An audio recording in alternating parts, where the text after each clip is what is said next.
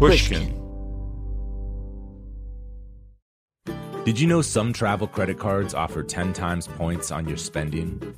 Don't miss out on big rewards for your next trip. NerdWallet lets you compare smart travel credit cards side by side, curated by an expert team of finance nerds. What could future you do with better travel rewards? A free flight? A room upgrade? Don't wait to make smart financial decisions. Compare and find smarter credit cards, savings accounts, and more today at nerdwallet.com. Reminder, credit is subject to lender approval and terms apply. NerdWallet, finance smarter. The most innovative companies are going further with T-Mobile for Business. The PGA of America is helping lower scores and elevate fan experiences with AI coaching tools and 5G connected cameras. AAA is getting more drivers back on the road fast with location telematics. And the Las Vegas Grand Prix is powering race day operations with 5G connectivity, giving fans an experience at the speed they deserve. This is accelerating innovation with T-Mobile for Business. Take your business further at t-mobile.com/now. Whether this is her first Mother's Day or her 40th, she deserves more. Shop tons of stunning on trend jewelry for every budget at Diamonds Direct. Diamond Fashion Jewelry. Beautiful birthstones. Everyday pearls starting at just $200. Commemorate the real loves of her life with a gorgeous pendant featuring the birthstone of the one who made her mom. This Mother's Day, Diamonds Direct is everything you need to say thank you. Diamonds Direct. Your love, our passion. Online at diamondsdirect.com. Hey, listeners. If you're anything like us, you were a huge fan of The Ricki Lake Show back in the 90s. Well, Ricki Lake is back. She's breaking down all the historic moments from her hit talk show on her podcast, Raised by Ricki. Each week, Ricki and her co host, Kalen Allen, revisit The Ricki Lake Show and the era to which it belonged. It's part rewatch podcast, part cultural retrospective. Raised by Ricki features conversations with icons like John Waters, Andy Cohen, Sally Jessy Raphael, and more. In the episode you're about to hear, Ricki sits down with Margaret Cho to talk about sex work, sex positivity, and how society's views on all things sex have evolved since the 90s. They discuss how The Ricki Lake Show handled sex related topics in the 90s and what they think a Ricki Lake Show episode on sex work would look like today. It's a great conversation, and we can't wait for you to hear it. To check out more episodes of Raised by Ricki, search for the show wherever you get your podcasts or click on the link in the show notes.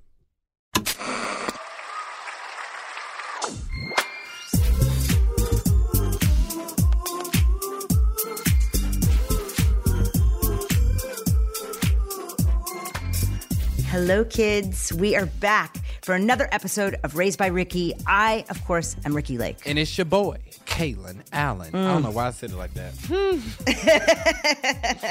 And Kalen, Mm-hmm. you crack me up. You are one of the funniest people I know. Do you consider yourself a comedian? No. It is so funny you say that because people ask me this all the time. And I consider myself to be a comedic entertainer. I know how to perform comedy. Now, in a world, do I believe that I could practice and figure out how to do stand up? Yes. But if I did stand up, all my funniest like stand up style jokes are always inappropriate. Really? Like there are a lot of times that I come up with jokes and I'd be like, "Damn, I'm never seeing heaven." I know. I have conversations with my husband that actually just stay. in his house, Exactly, you know? Right? Like, yeah. Are you good at improv? yes, very much so. I'm terrible at improv. Really? Yeah.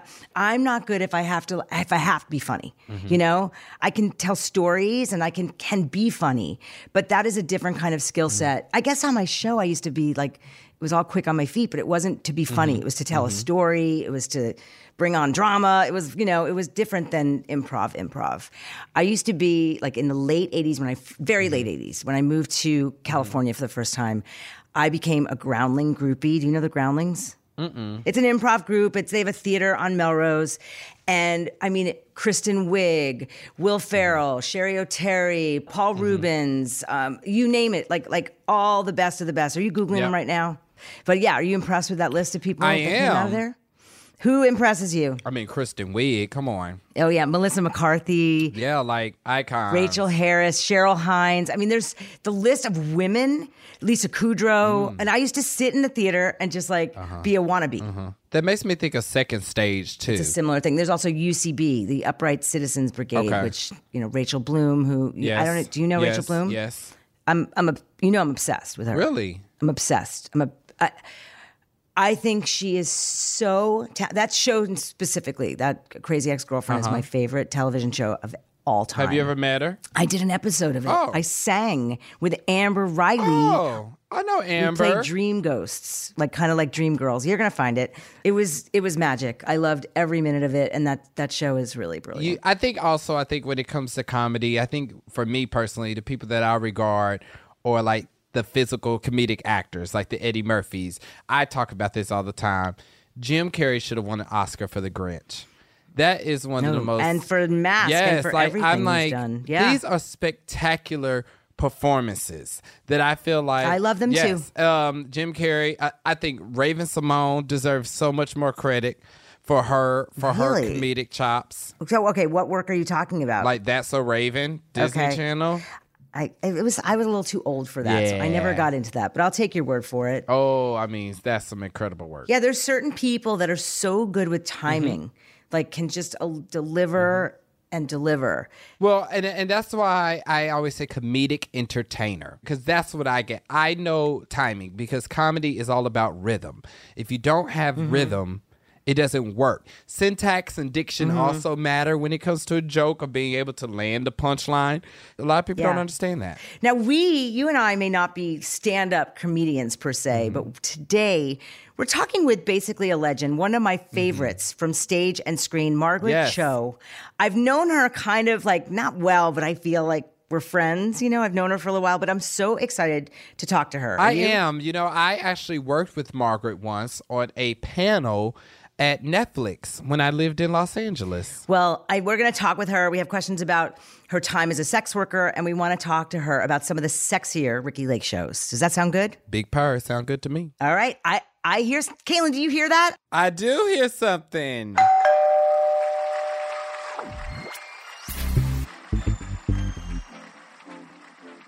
Hi. hey, It's Margaret Yes. It's and wait, who's with you? Yay. This is Lucia. Oh, hello, Lucia. Lucia Hi, Catarina. Lucia. Oh my goodness! Thank you Lucia. both for Oh, joining my us goodness, today. So cute. Very happy to have you, Thank you. Margaret Cho. I've loved you. I've known you for a long, long, long time. Like Yes. both both personally a little and professionally. We've worked together indirectly, like Masked Singer and crazy stuff. But you I mm-hmm. also want to take this opportunity to make a public apology to you. Why? because you were on my last, not the original talk show. I don't think you were ever on the OG Ricki Lake show, but you were mm-hmm. on my last talk show that only ran for one year. Do you recall? Oh yeah, yeah, yeah, yeah. So, okay, do you have any recollection of of me and my maybe my hosting skills or that lack there- thereof on that day? No, you're amazing. I don't know what you're talking about. Like, you're an icon, and I have loved you for so long, so I don't know exactly what you're getting. So I'm at, not even but- fishing for compliments, but thank you. But it, okay, so let me explain. Let me paint the picture. So I went back to do a second talk show because you know I felt like I'd evolved, and they came to me with you know wanting me to go back on the air, and I made this decision with this specific company to do more Mm-hmm. of like a like a Phil Donahue type of show. That I wanted my provocative, elevated content for people. You know, I just after making my documentaries, I wanted to focus more on like real, like impactful, hopefully, and not like meaningless, not a meaningless hour. Anyway, cut to I get in bed with this company that assures me that's what they want to do too. We were not a good fit. I was miserable. And I started medicating on that job at the very end of the season when I knew the show was being canceled. I started using cannabis, which is not something other than I guess I use it in this podcast and this job, but I I was not prone to using cannabis during the work hours. And it mm-hmm. just got harder and harder at the end of this thing. And maybe I'm telling too long-winded of a story of this, but I just remember having you on the show, someone I really admire and look up to and I wasn't even present. Like I couldn't even. res- I feel like I was like blah blah blah, blah, blah, blah on the Oh, couch with you. It was so awful, and I I just always I just felt like you must have thought to yourself, "What a fucking quack." And uh, anyway, so I apologize for being Oh, unprofessional in that moment. You know what? I've done so many drugs. I don't even have that memory in my hard drive. Good. Like that was deleted so long. I have no idea. I mean, I don't even like. I mean, I really have uh, brain damage from drug use, not just cannabis, all sorts. Yeah, I do So- too. I do too. My my uh, brain is damaged from the use of Ambien over the years. I don't know what. Oh yeah, Yeah. I ate a whole banana cream pie on Ambien. I've I've like really eaten a lot of uh, Marie Callender's inventory. Yeah. both uh, hot and cold pies. Ambien and Maria Callender should do a collab. I mean, I I actually once I, on that drug with a little little alcohol. I I signed up to eHarmony while I had a boyfriend. Oh. and didn't even know what I was doing. I mean, it was one of those things, you know, mm-hmm. if you, I- first of all, I'm Jewish. So the eHarmony, you know, that is not a, that is not the right outlet for me to look for love, as particularly while I'm in a relationship. Mm-hmm. And I filled out that extensive, it's like an hour long profile. And I didn't remember it. The next day I had no idea. And the boyfriend at the time found it on my computer, like in a, in a shortcut, the eHarmony. Like I kept getting matches, matches, matches. I thought it was spam. No, I'd signed up to this thing. I went back and looked at, looked at my profile. I had filled out, yes, my favorite book is The Kite Runner. You know, like I just did, did the whole thing. Girl, And- I tried to adopt a child. Adopt a child? Girl, I was. You think that's bad? I signed up to like some Christian adoption aid. Like I was like, you who win. did You win. You win. Who did this? It's so strange that drug. I can't use any kind of sleep anything because I love, I love any kind of sleep drug. So that's actually one of my basically bottom lines is I cannot do any kind of mm. sleep drug. I'm a gummy girl. I'm a I'm a Ooh, yeah. cannabis gummy every night, all night. It's Yeah, good. I love do it. every day. Cannabis is good. Every day. I also grow weed too. I'm, I become a cannabis like Connoisseur. connoisseur. I don't know if I'm a connoisseur, but I'm definitely like a, a daily user. I'm an advocate. Mm-hmm. I made a documentary about it. But like back when I did my show, back in, when I was, you know, your age, Kalen. Kalen is 26, by the way, Mm-hmm. Margaret. Child. He didn't grow up with the Ricki Lake show, but he's definitely like taking the Cliff Note version on this job. Ah, I love it. But yeah, I was I was the Nancy Reagan like disciple. Just say no to drugs. Like I was fear filled. I was very judgmental. It freaked me out. And then uh yeah, and then I I've evolved and you know cannabis. I'm I'm a huge. I just I just love that medicine and it's helped me with my sleep Yeah. and my time with my husband. It's it's it's amazing. Anyway, let's talk about sex workers. Yes. Let's talk about because on my old show, and uh, you talked about me in some of your routines with my show. Do you remember that? Yeah, yeah, yeah. Okay, Yeah. okay. So you are a fan of the Ricki Lake show. You watched it. I loved it. I love. I mean, I love Ricki just because I think that we uh, were really outspoken in the '90s. We were um, the few women out there who had body, yaddy, yaddy, yaddy, yaddy. We had curves. We had opinions. And I really always felt very connected with you. And of course, there's also the Chicago connection with all the, the funny people like from the Real Brady Bunch and the Annoyance Theater. Yep. So we had a connection there. Uh, but also, I mean, I've just been a fan for so long. So, yes, I watched the show and everything, everything. Do you remember how we used to portray, you know, sex workers, prostitution? We we did a number of those shows back then. Well, it was more like I think sex work has always been portrayed as something that people would participate in, not necessarily by choice. That most of the focus was on survival sex work or sex work that you would do because there were no other options. Whereas my experience with sex work, I did uh, phone sex when I was a teenager, which was really hard. It's hard to keep somebody on the phone until they nut. And you gotta keep talking. How long would it take? I mean, what on average? Well, I was never good at it, so they moved me to uh, recorded phone sex so that I would be um, recording these like scripts. right. and where were you living at this time? San Francisco. Okay, so you're living in San Francisco, and what was your initial reaction to the job? I really enjoyed it because it was um, it really taught me how to do ADR.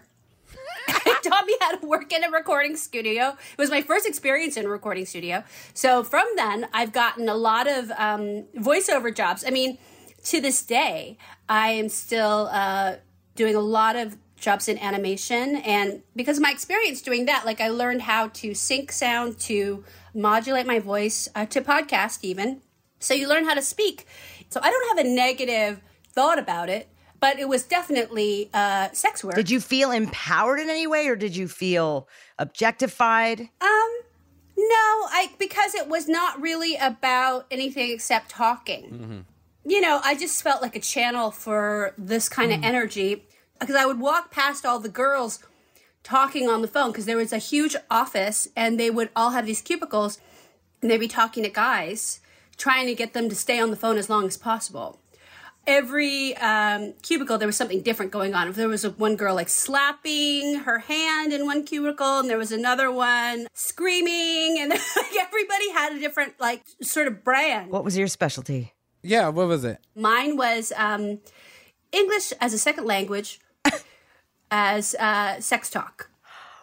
So I would use very simple structures of sentences like noun, verb, Oh my gosh. sentences that were really just like for people learning English, just getting started in this language. Wow. That is so interesting to me. Yes. I would think the office was pretty cha- chaotic to be able to be on the phone. And then you got all these different noises and, and sounds happening. Yes. So very chaotic, but then at the end of the hall, they had uh, the recording studio. So that's where I would sit and I would just do these things about my name is Mandy. I have blonde hair. My eyes are blue. My breasts are 36 double D. So you had to play like a white woman. I was always white. wow. always white. Because if you're learning English, I guess the emissary should be sort of blonde hair, blue eyed white woman. Hmm. Yes. You weren't in high school. You'd already finished high school at this point. I had dropped out. So I dropped out about 16. So I was probably like 16, 17. I was definitely not old enough to be there. But since it was not actually talking to anybody, um, and it was sort of all under the table, I don't know exactly if it was illegal or not. I'm not sure because at that time we didn't have those sorts of thoughts about, oh, is this illegal? Because it wasn't actual contact with anybody. Margaret, this is a movie, and I want No, it. I know it really Right. is. Did your mom know? My mom did not know. and I, when I told her about it later, she didn't really understand. So, oh, so then you English teacher? uh, yeah. Yes, English teacher. Okay. Wow. With with some specialties. Yes, some specialties. Oh my gosh, that's crazy. All right, let's take a break. We'll be right back.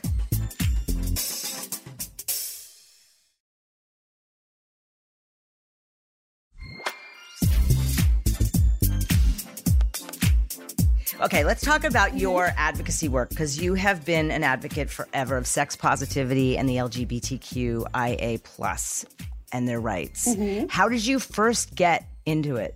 When I was also working at that job, the other job that I got after that was making leather dildos at a store called Stormy Leather, which was a BDSM collective. Um, was a business that was catering to leather women in San Francisco because we had a very like long established leather man businesses. They didn't have one for women.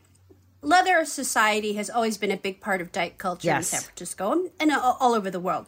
Their retail store opened, so I helped them out. Wow. So that was your start. And so when you started to have, you know, fame and get a name for yourself and you were out there, that's that was this was the obvious issue you wanted to talk about. Yes, because sex positivity was always something that was really important to me. I think because also my parents had a gay bookstore in San Francisco in the 70s. So, you know, we lived through the first pandemic, which for us was AIDS. Yes. So when um, the queer community were still looking to feel bold sexually, and we didn't really know how to do that. Um, you know, you want sex to still feel like exciting and fun, and you know, at that time, this idea of safe sex was so pervasive, and um, there was so much fear around that that we how do we keep sex intense and alive for us so the BDSM community really flourished because it was a way to keep sex in a kind of uh, exciting space without necessarily fluid bonding, without necessarily sort of endangering yourself uh, to HIV or AIDS. It was really about finding a way to engage that was all about the mental sort of like stimulation of it and creating a lifestyle around sex that was safe, but also emotionally and uh, physically exciting. Wow. I've never heard that perspective. Yeah. Sex can be very exciting, but when you're dealing with something that's a deadly disease, how do you get that escape that sex should give us when it's really alive and thrilling? Sex should feel, uh, I don't know, like like a dangerous thing, but not actually be mm. dangerous. Right. And so BDSM was the perfect avenue for that. Wow. I mean, do you think, like with the pandemic of late, you know, I mean, we all had to sort of shut down and change the way we we got close to people, right? Do you think it was similarities? Yes, for sure. I mean, AIDS had a long sort of a gestation period, and like we we really couldn't figure out what was going on. We had so much mm-hmm. misinformation, you know, and so much denial of its even existence. So there was more of a long term effect of that. But I think with um, COVID nineteen, there's a sense of like how do we connect without endangering ourselves. So people hot, hot, hot, hot, hot FaceTimes, hot Zooms. You know, you had this sort of sense of connecting through thoughts, through um, technology that I think was really meaningful. So there was some similarity, but gay people do it better. Always, gay people always do everything better. We just we're just better. Exactly. Well, I also think uh, the difference from the two is that when the AIDS and HIV epidemic happened, that was specifically targeting a part of the world that people wanted out of here anyway you know that and which is Right. what led Right. to a lot of the denial and not accepting it because they were like this is this is from god he's getting rid of all these people Right. blah blah blah blah while covid is something that affected everybody you know and anybody can and we mm-hmm. knew that even though hiv is something that anybody can get it does primarily affect you know the queer community the most but i do think that we were mm-hmm. teetering on the line of almost experiencing it again when monkey With monkeypox, I was was just was yep. introduced Right. because and when monkeypox became first a thing, especially here in New York, it was only a surrounded by gay men. It was like this is a gay disease, and we saw ourselves about to really get into a very dangerous territory of reliving what that was like. Exactly. It's just people just want to hate gay people. They they just want to find mm-hmm. excuses, and it's you know something that we've had to fight for so long. It's so It is. frustrating. It is. I mean, that's one of the things looking back on the old show. It's like we really did show gay people and gay relationships like any other, you know, and I think mm-hmm. that was mm-hmm. helpful at the time. You know, we're in doing this show, we're connecting with people that were personally impacted by you know growing up in the middle of nowhere, not seeing anyone in their towns that look like them, that talk like them, and yet they can turn on the show after school every day and see someone Yeah. that definitely looks familiar. You know, Yeah, which is such a great thing about the show is that, you know, people were like able to feel like they existed by seeing examples of themselves, which is really powerful. Mm-hmm. Would you say you you could say that for yourself? Do you think you watched the show and saw people that reminded you of you? Absolutely. Because you brought in the hag. you were like bringing hags into like, you know, the girls that hang out with gay men. It's- okay, the hag yeah. experience, like for me, hag is sort of a negative uh, word to, but I love that because I refer to Yes, myself as a yes, hag. I'm a I was hag. born a hag. At 18, I became an honorary hag in Hairspray with that that crew. Right. You were actually like knighted by the hag meister John Waters. Like that was like the the ultimate honors to be given that title by by Waters. You know, that's incredible. It, it's where hags really sh- shined was in your show. Okay, so you you've surrounded yourself all your life with gay men. I started being involved with gay men when I was 14, but I stopped trying to have sex with them by the time I was 18. I caught on. My advice for every other hag up there is you need Again with the words. but it's it's a descriptive. Okay. It's the only word we have. No, there's fruit fly. Fruit fly. Do you I- find I that prefer fruit offensive? fly. Fruit fruit fly. Or I like Queen of the Queens. Yeah, I kind of like that one.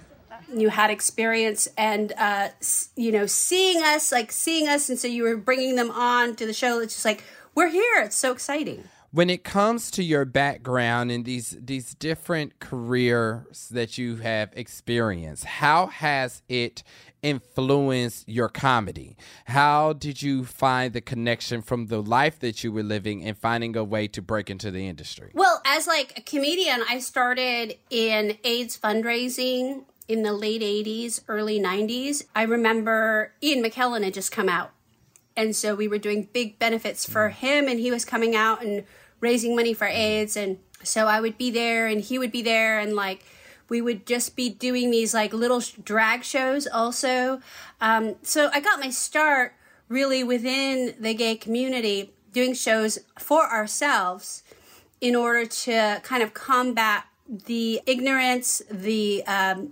invisibility of hiv and aids so it just seemed like a natural fit to continue on in that. Plus, I was also so different from any other comedian then. You know, everybody was uh, white, straight, male.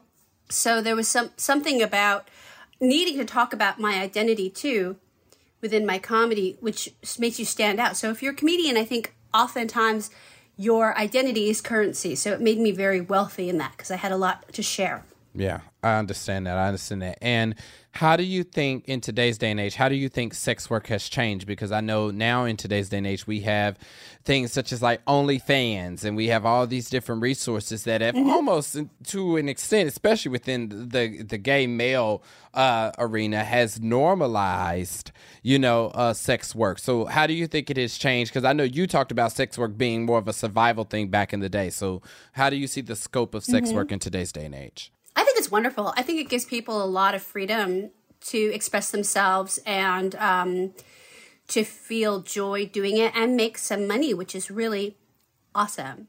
I really admire the way that people have taken charge and, and you know making such great careers for themselves in this industry, which I think is really cool. I think um, it's something that has lost its stigma, although there's still some stigma there it's really like we're able to rise above it, which I, I, think is amazing. Well, a conversation that I know that we often have within the community is the fact that now sex workers, especially those that are considered more on the porn star side of things, have become more with some type of celebrity status, specifically within the community. And I know an argument that has been talked about lately is that with uh, sex work becoming so normalized, that it is becoming oversaturated, you know, and to, to the point to where they feel like there's too many people that exist in the space and then that's what makes it actually harder for people to be successful in the field. Do you have any any thoughts on that or do you see it as just like the more the merrier? I think it's a marketplace like anything else so you know you have to bring something new and thrilling to market i, I think that it's still a product that you've got to sell and so that's sort of like what are you offering and how is it different from what everybody else is offering um, is the price competitive? Can you make it feel different? It's all like I think it's up to um, the consumer mm-hmm. ultimately, but you know, it's also these people are artists, right. so now it's kind of up to us to create something different and new and exciting. And what what what can we do to make it work for us? I love that. I love that. And if you could plan an episode of like the Ricki Lake Show or even any talk show or any way that we talk about sex work in uh mainstream media today, what are adjustments that you would want people to use in the way that they talk about sex work that wasn't being done in the 90s when the Ricki Lake show and other shows were talking about sex work?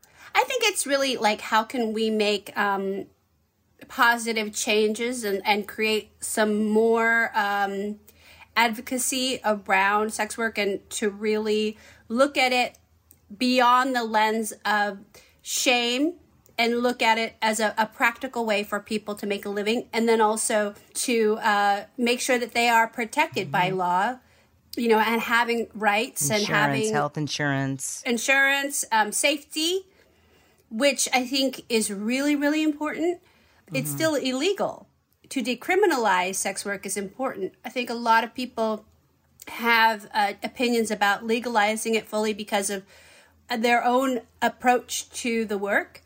But I think it should definitely be decriminalized. And, and certainly, um, I want to make a safer environment for people who are experiencing homelessness, who are in a, a place where they're using sex work as a, a, means to survival. You know, how do we make the world safer for them? Uh, there's a lot of issues that I think can be addressed when we remove the shame and stigma from the work itself. well said. Okay, folks, got to take a quick break, but we're going to be right back in a jiffy.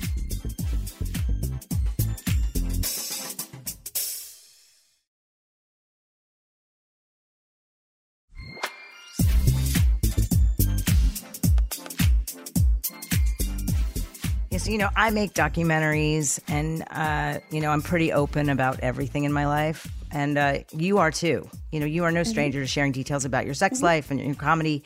What what drives you to be so open? I think it's the um, constant evolution of um, my own sexuality and the way that I feel about towards these subjects. But like I um, have identified in different ways. Right now, I'm definitely queer, but also I think I'm asexual. Like I think I've actually gotten to the other side of sex, mean, like post menopause. post menopause, post romantic feelings, post love. In that romantic love aspect. So wait, explain that. What do you think that is? You think like it's a chemical thing that or a hormonal thing that you just are shut down in that way? I think so, but it's it's not exactly shut down. It's more mm. open. It's actually like now I'm definitely like much more intimate in my relationships, but not necessarily intimate physically. Wow, mm. interesting. So the intimacy it really is about the heart and um, coming together in a soul way, mm. but not in a physical way. So it's a really interesting place to be in because you know my mother had a hysterectomy, all of her sisters had hysterectomies, like in the seventies. So nobody was immediately there to kind of inform me how my body would change through menopause um, because they all had this um, artificial menopause, like in their 30s. You know, this is my latest movie. This is my latest documentary. It's the business of birth control. So it's all about it. the hormones. And Yeah. you know, we would love to do a follow up about menopause. Now I know, Kalen, this is so not in your freaking lexicon, wheelhouse, whatever. But I'm just going to say listening. it is such an interesting thing, and there's something to be said for a woman that go. And I'm still, I, I still get my period. I still get a cycle, even though I'm 54. But menopause is really, if you switch the script on it, it's an amazing time for a woman. The best. for, you know the best. That's what i mean and that's i want to I, as i go through it and have ultimately a, a great experience past crossing over to menopause yeah there's something we need to celebrate that our body is not having to take that energy of producing that egg every month you know? It can really be honed into us- other things. Oh, it's it's the best thing. It's menopause is the greatest kept secret of life for me. Like I I realize like my brain is opening up and it's basically puberty again. absolutely yeah And then you age into who you actually are supposed to be. When you're no longer regulated by hormonal thoughts or hormonal like actions or any kind of chemical, like you are just yourself. It's- Liberating. It's, so liberating, but it's also something that society wants to deny because society hates that women can be more powerful. they don't want us yeah. to be so powerful. And menopause is real power. Uh, the the age of the crone is the real, you know, she's the real MVP, and it's really important to embrace that. But society wants us to feel like spinsters or Mm-hmm. dried up or over, but it's actually no. Life just starts starts at this, so it's powerful. I I couldn't agree more. Yeah, I'm super I- I- like yeah, I'm I'm, Yeah. I'm ready. You know, I'm ready. Okay, so Margaret, I know in your comedy album Drunk with Power, you talk about me and my old show. A- And I don't know if you remember, but it was like you Mm-hmm. were uh, it, you had lost weight, I guess. What was your journey like going through, you know, that period of being just scrutinized for your body? I remember on that on that that sitcom you were on, you had, were pressured, correct? It was so hard because you know we had we had an era of feminism like there was a riot grrrl movement and there was like all these like bands with great female vocalists coming out but we still had this idea of like you've got to look like Kate Moss. it's like really What year was this, would you say? This is like 94. Okay, so the second year of my show. Yeah, 94. Um, very challenging, very challenging to be on television as a woman and to not feel like you could own the space. Uh, Right. You had to be smaller. And so it's very physically, cha- like my body doesn't go, go that small. So what did you do to to fit that mold? Oh, I took a lot of fen-phen. I did too. yep, I'm familiar with Fen-Phen. that drug, which is so bad. Do you know about that, Kalen? You're nodding your head. You've heard of that drug? Oh, you told us. It was two drugs. Oh, I did two drugs that you took, and it was basically speed, and it really fucked up a lot of people's hearts. Right? There were a lot of complications. Yeah, so bad. But and they gave it to me, and they're like, "Okay, don't drink when you take this." And when somebody says, "Don't drink when you take this," I hear, "Drink when you take this." so I was like so wasted, and um, it really pushed me into a place that was really bad. But I did lose a lot of weight from that, but it wasn't worth it. I mean, where are you now with you? I mean, you look amazing. I've actually seen like you. Do you? Is it hard for you to Oh. maintain where you are now? No, because I don't do anything. I mean, I walk. I have a lot of cats. I run after them. I'm cleaning up. I have my dog. We walk every day. It's not like a journey that is um, something that I think about very much. But because of that, maybe because my Right. shift, the shift in focus on my spiritual life, and you know, um, it, it it's so like there that I don't really think about that. But um I don't know. Like it it's just the the shift in hormones and shift in focus has really made that a lot easier. Also society has changed. You know, society's approach to the body and especially women's bodies has really shifted because it was so like normalized to fat shame everybody and anybody who especially it was women who were outspoken you know that was so normalized and so now uh, we have an attitude shift in society which i think is really valuable All right, one more question. We spend a lot of time looking back on my show from the 90s. How do you look back at comedy from the 90s? I think I look back at it in a way that's very bittersweet because there there was a lot of misogyny, there was a lot of homophobia, racism that was totally Acceptable, right? It was just accepted. Yeah. acceptable. I think that uh, people mourn that. You know, like, oh, you can't make a joke about anything nowadays. Yeah, you you shouldn't sometimes. so I think comedy is um, in a much better place now. I think it's really about skill and finesse and your ability to um, create like these these in- entire castles with your imagination, but it doesn't have to put anybody down, which I think is really awesome. So I think it's a lot better. All right. Thank you so much, Margaret. Thank you. Thank Yes, you. thank you, Margaret. Thank you. Well, that was fun talking to Mar.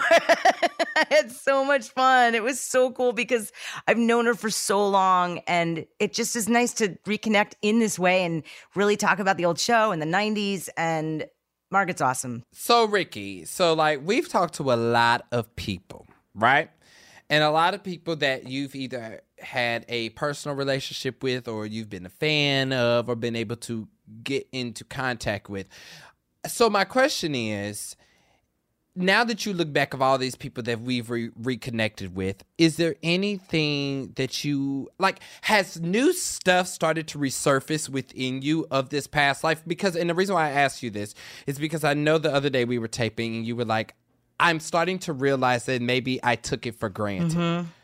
Yeah, I think that that there is some truth to that.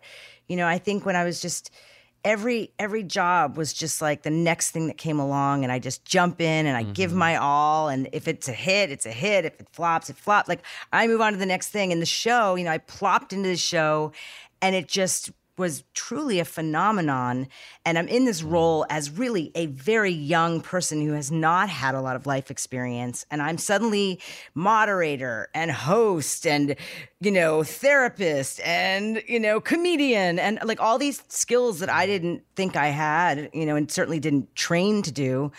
But now, you know, 30 years later, 25 years later, looking back on these episodes and these experiences and these topics we covered, I mean, I'm seeing now that people were really deeply, deeply connected and moved and inspired and learned things and it's it's it's it's way more positive like than I think when I was in it and we were taking heat for being like trash TV and there was a lot of like pushback mm. and you know we were the darling when we first launched and then we were never nominated for an Emmy again. You know it was kind of like this this like stain on our on the, the genre itself and the way we produce the show but yeah I mean I I do think we did a lot of really powerful work culturally, you know, mm. for young people to have a voice and to be seen and heard and represented. Yeah, I, I, I definitely have more reverence for that experience and the opportunity. I certainly appreciated the job and the money that came along with it. But I'm just also like, personally, I think I evolved in a way that I would never have without being in that role. You know, mm. I learned so much about mm-hmm. relationships and people and human nature and yeah, this this journey has been super super fun for me. Yeah, I'm learning a lot about myself too, you know. And I I definitely don't want to go back and do that show again in the same way. But if I did do something, you know, I'm I'm much more of like a full, well-rounded, evolved human than I was back then, you know. I love that. So I hope you enjoyed it too. I did agree. you have fun, Kalen? I did. I had the most. Every day with Ricki Lake is just pure laughter and joy. You are like Christmas every day. Oh man, uh, are you gonna be bringing gingerbread when you come to see me? I keep bringing that up. When you say Christmas, somewhere. I think of gingerbread. I know. I'm just kidding. You don't need to bring me anything, some. just yourself. All right, kids. Thank you so much for listening. Please, if you like what you're hearing, what do they need to do, Kalen? Rate, review, and subscribe. Look, I remember. yes, subscribe, and then you'll get the next episode automatically and be a part of our community. Hope you listen next time. Toodaloo. Bye. Before we go, there's more Raised by Ricki with Lemonada Premium. I love these premium episodes because we do them AMA style, which I recently learned was Ask Me Anything. And coming up on Monday, you asked me what my most memorable fan encounter has been, and holy crap, you won't believe the answer. The only way to hear that is if you subscribe to Lemonada Premium now in Apple Podcasts. Raised by Ricki with Kalen Allen is a Lemonada Media original. This show is produced by Chrissy Pease, Mariah Gossett, Nancy Rosenbaum, Claire Jones, and Tiffany Bowie. Our senior director of new content is Rachel Neal. VP of weekly production is Steve Nelson. Executive producers are Stephanie Wittels Wachs, Jessica Cordova Kramer, and DeRay McKesson. The show is mixed by Kat Yore. Music is written and produced by Jellybean Benitez, Jason Peralta, and Jay Cutts for Jellybean Productions. Follow Raised by Ricki wherever you get your podcasts or listen ad free on Amazon Music with your Prime membership.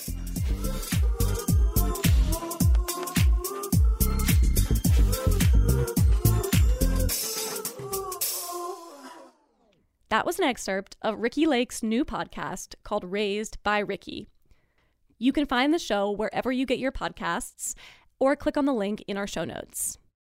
Tired of endless diets and weight loss struggles? It's time to say goodbye to frustration and hello to results. Introducing Smart Metabolic Burn from BrainMD, your breakthrough solution to fight stubborn body fat. Imagine burning fat, balancing glucose levels, and regulating metabolism in just 12 weeks. This unique two in one product combines the power of two clinically studied ingredients in one revolutionary formula berberine, which targets abdominal fat, and OEA, which curbs your appetite. With just two capsules a day, Smart Metabolic Burn by BrainMD can kickstart your metabolism, fight stubborn body fat, especially that pesky abdominal fat, and support your weight management journey. Right now, save over 30% on Smart Metabolic Burn at GetSmartBurn.com. The lowest price anywhere. That's GetSmartBurn.com. Don't delay. Transform your life with Smart Metabolic Burn from BrainMD. These statements have not been evaluated by the Food and Drug Administration. Our products are not intended to diagnose, treat, cure, or prevent prevent any disease.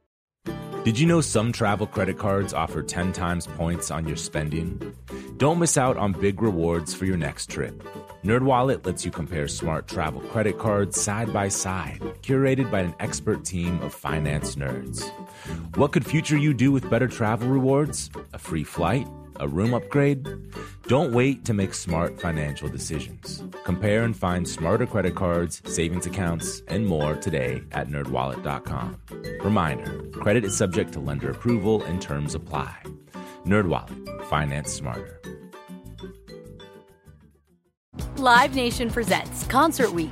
Now through May 14th, get $25 tickets to over 5,000 shows. That's up to 75% off a summer full of your favorite artists like 21 Savage, Alanis Morissette, Cage the Elephant, Celeste Barber, Dierks Bentley, Feid, Hootie and the Blowfish, Janet Jackson, Kidz Bop Kids, Meghan Trainor, Peso Pluma, Sarah McLachlan.